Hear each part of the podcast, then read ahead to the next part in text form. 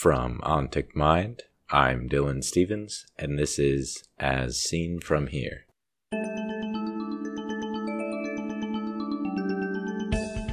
On today's podcast, is it possible to predict surgical outcomes using preoperative imaging? Unless there are any scars in the cornea in very late stage um, Fuchs dystrophy um, cases, we're not truly thinking about PK. Choosing the right patients for surgical intervention isn't always the easiest task. Thorough preoperative evaluation with clinical examination and relevant imaging is vital for determining which patients have the greatest chance for successful outcome. My guest today is Dr. Katrin Wacker of University Hospital in Freiburg, Germany. We will be discussing her recent work on a model for prediction of resolution of corneal edema following Descemet membrane endothelial keratoplasty. What's your typical approach prior to this work for determining whether or not it's time for DMEK or other endothelial keratoplasty? Mm-hmm. Well, this is a very challenging question to start with uh, for everyday cornea practice. Um, well, at present, there is no kind of checklist of criteria for EK. So Mm, maybe one of my patients is a very good example. So this is a 50 year old man who presented with poor and cloudy vision in the morning. So when trying to read the newspaper, that cleared up as the day progressed. This is very characteristic for patients with Fuchs dystrophy and corneal edema. He complained heavily about issues when performing his job. So he was a pilot teacher and had some struggles with that because he could not see like fine objects at the bright sky. Um, so this was very challenging for him, and light sources um, were not really um, like dots, but they were kind of having glare or coronas around them.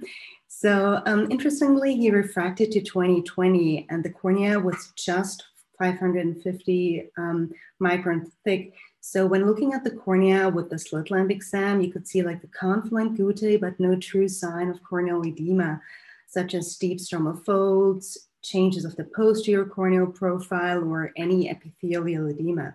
However, um, when looking with the slit lamp, um, you could see like this little fibrotic changes just before Descemet membrane. I don't know if you've ever seen that before, but it looks like um, an area, like a little island pattern, maybe the shape of Mauritius or Antigua.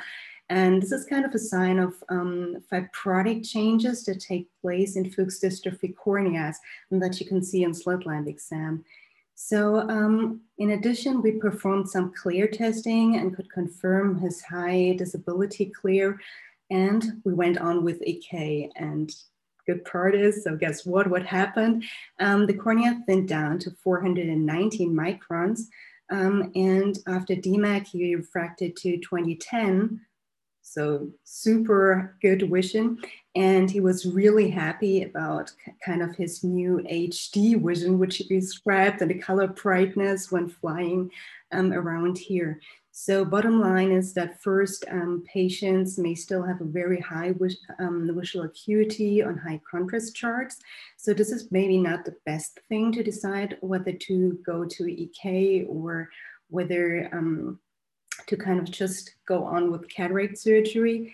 And um, second, um, the amount of central corneal thickness, just a pure metric, is not a good indicator of corneal edema because it varies heavily between subjects. So um, you can have 470 microns or 640, and both may be totally normal, whereas both may also be an indicator of corneal edema or present in corneal edema. It's interesting that there seems to be a mix of subjective complaints from the patient, be they, you know, halos like you mentioned, or blurred vision, even in the setting of objectively good vision or minimal objective findings on slit lamp. Prior to this project, do you feel that you had any tricks or exam findings that clued you into whether or not you'd get this postoperative resolution of edema? Honestly, no. So um, with clinical grading alone, for example, the modified Krachmer grading, um, which um, grades guttae if they're confluent or non-confluent, or if you can visualize edema on slit lamp exam, you are not really able to estimate if there is any resolution of corneal edema. Obviously, if there's a frank corneal edema that kind of the first year resident can see on slit lamp exam, yes, you're very likely to achieve um, high resolution of or reduction in corneal thickness, but there was no kind of metric for that before. I do want to ask there are a number of treatments for endothelial disease at this time, you know, going from PK all the way down to most recently in Fuchs dystrophy, uh, Descemet stripping only. Was there a particular reason behind choosing DMEK to be associated with this project? Um, so um, DMEK has kind of become the gold standard when performing EK in Europe and in most um, academic centers in the US, except there are any challenging with the cases. For example, if you have any um, vitrectomy before, which may get your iris diaphragm a little more unstable, you may consider DSEK. However, if this is kind of your best practice, you go on with DMEK. So um, because of the um, high um, rehabilitation that comes with DMEK when transplanting just the ultra thin 10 micron uh, thin or um, transplant. Um, and um, the advances with eye banking and tissue preparation and all those kind of things, um, we're in Freiburg, we're just performing DMEK anymore. So um, we have our own Lions eye bank and we have about 300 to 400 transplantations per year. So um, unless there are any scars in the cornea in very late stage um, Fuchs dystrophy um, cases, we're not truly thinking about PK anymore. So it's um, DMEK that we would opt for. One thing that's central to this project as a whole is the Scheimpflug imaging technique. Could I get you to give a little summary about that imaging modality and you know the different variables that you can get from such images? Oh, sure.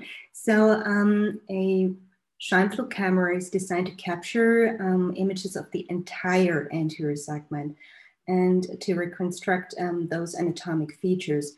Um, so um, the Scheimpflug principle uses a little trick to image the entire corneal shape and have that within the plane of focus. Um, this means um, in contrast to normal cameras, the lens is not parallel um, to the image, um, and it rotates.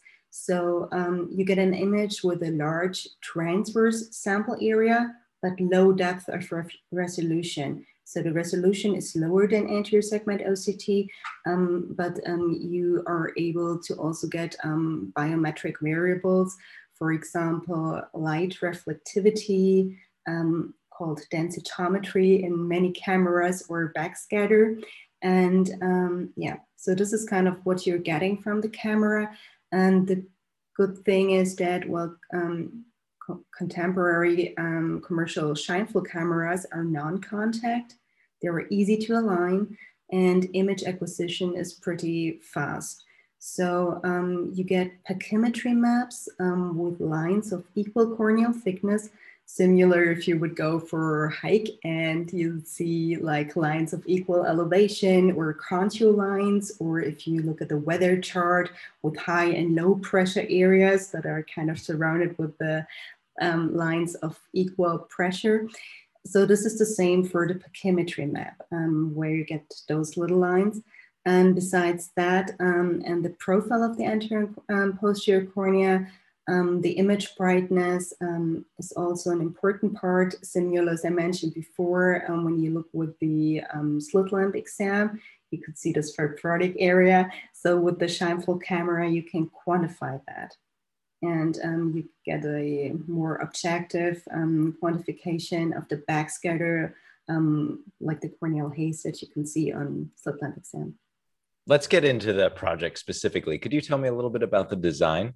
Sure. Uh, so for um, this study, we leveraged data from two prospective um, separate cohort studies, the VFUCS and the diurnal variation studies. Um, both studies um, used the same inclusion and exclusion criteria and had the same set, set of tests for baseline variables. So all participants were scheduled for DMEK with or without cataract surgery. Um, participants with um, corneal comorbidities other than Fuchs dystrophy or any previous intraocular surgery other than cataract surgery were not included. So this was mainly pure Fuchs patients without any other um. And at baseline, um, all participants um, received Scheimpflug imaging and same at the follow-up um, visit after DMEK surgery. This was important because we um, needed a follow-up to truly um, determine the edema resolution by um, the difference between the preoperative and the postoperative um, central corneal thickness measurement. Um, in addition to that, um, oral, um, most participants also had um, best corrected visual acuity measurements after DMEK using ETDRS study charts. Obviously, a major part of this study wasn't just the surgical end where we had uh, patients with edema or minimal edema. Um, that resolved or didn't resolve after surgery, although the surgical outcomes seem to have been very good. The major piece of this project is the predictive model itself. Could you could you elaborate on that a little bit? Absolutely. So um, we developed a predictive model for corneal edema resolution in the derivation cohort um, that consisted of 100 eyes from one of those um, prospective studies um, that had a preoperative Scheimpflug exam.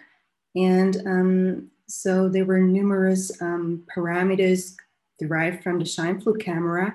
And um, to select the best performing model and the best performing parameters, um, we used a statistical learning technique um, that's called linear least absolute shrinkage and selection operator regression or lasso regression.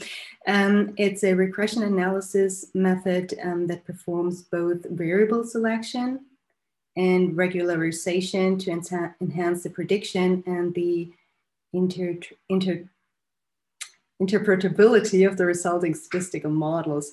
So um, for those um, maybe interested in getting digging into that a little bit more, I can highly recommend um, the um, book by Dr. Steyerberg, which is listed on the paper as reference number 23. So if you want to have a, a, quick look at that, that may get you more details. And if you want to cook your own prediction model, that may help. So um, the lasso model for in our study with the lowest mean square error, which is a statistical measure of the quality of the model, um, was selected. As a next step, the coefficients that the lasso model selected were estimated using a linear regression model.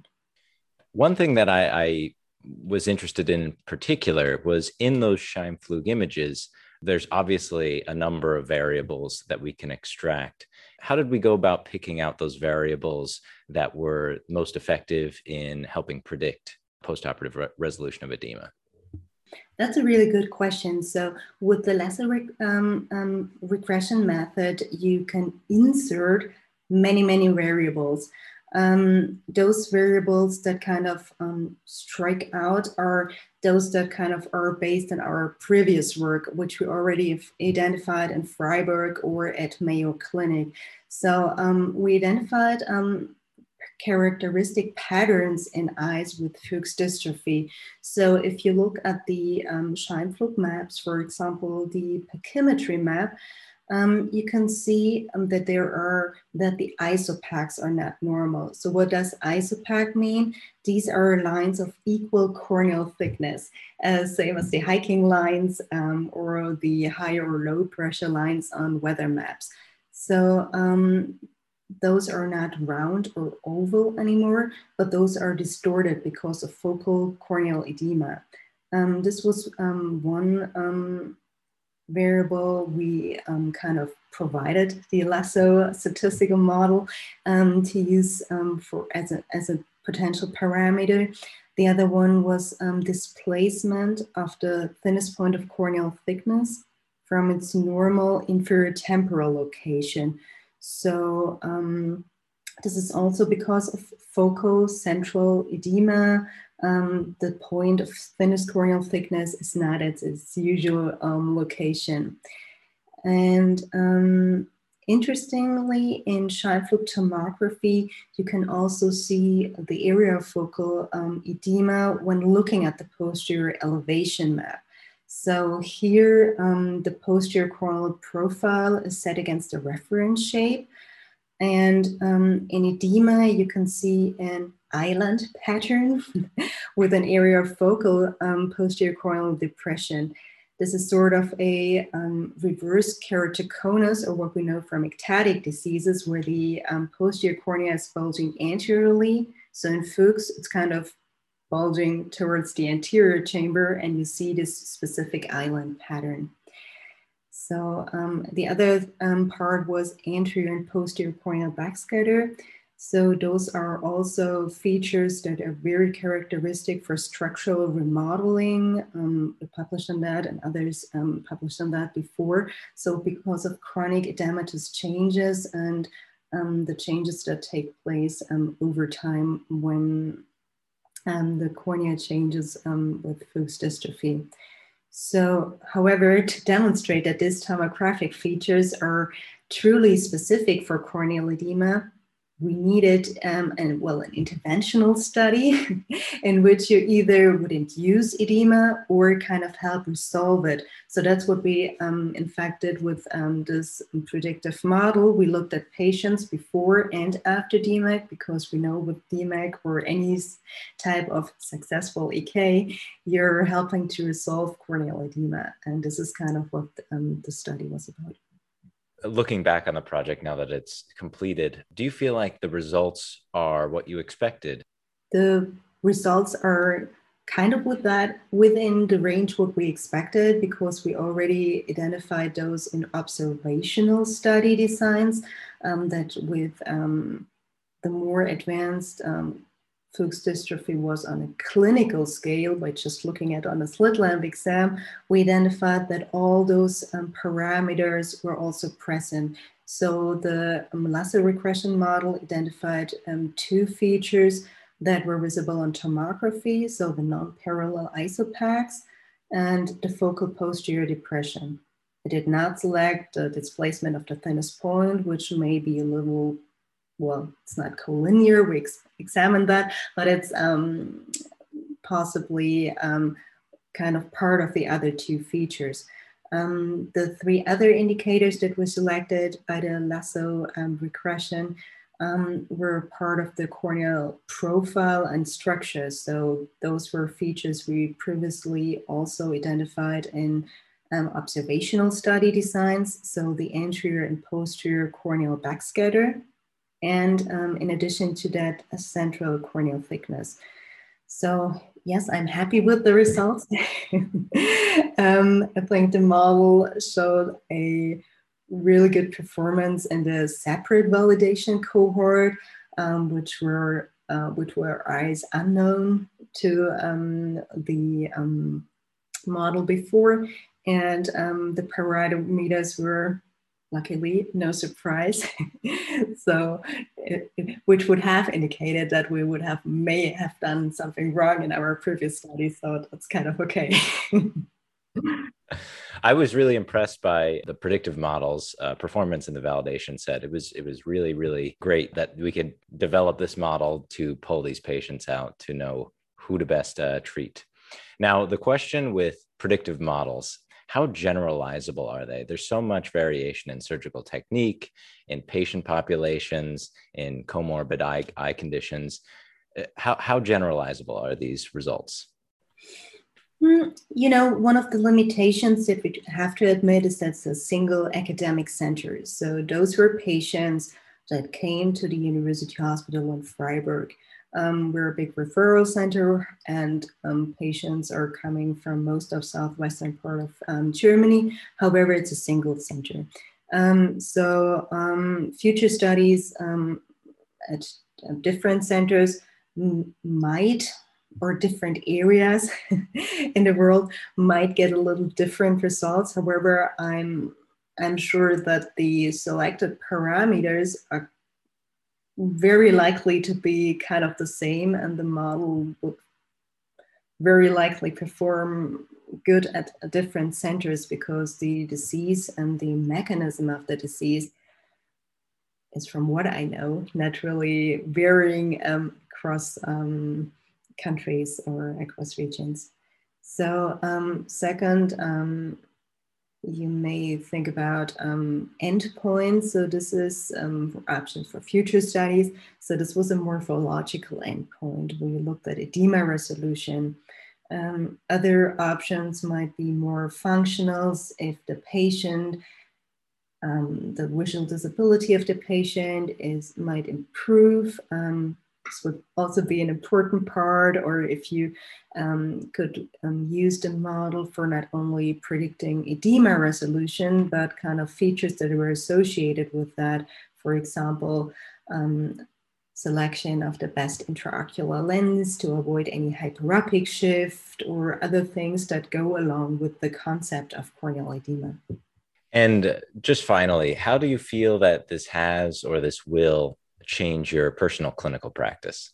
Mm, in cases, well, with no visible edema on slit lamp exam, um, the presence of those um, Scheimpflug patterns that we kind of conf- confirm to be part of the edema concept and a predicted edema resolution um, in the upper range can be really helpful and affirmatory when counseling patients and um, deciding whether on whether to proceed with EK or just go on with cataract surgery alone. Dr. Katrin Wacker continues her research in corneal disease with her group at University Hospital in Freiburg, Germany. Her paper, Predicting Edema Resolution After Descemet Membrane Endothelial Keratoplasty for Fuchs Dystrophy Using Scheimpflug Tomography, appears in the April 2021 edition of JAMA Ophthalmology. This interview and those that have come before it are meant to be the start of a conversation in which you yourself participate. If you have any questions or comments for Dr. Wacker or any of our prior guests, please feel free to reach out to me or my co host Josh Young at josh at onticmind.com. As Seen From Here is a production of Ontic Mind Incorporated. Be a part of the next podcast. I'm Dylan Stevens.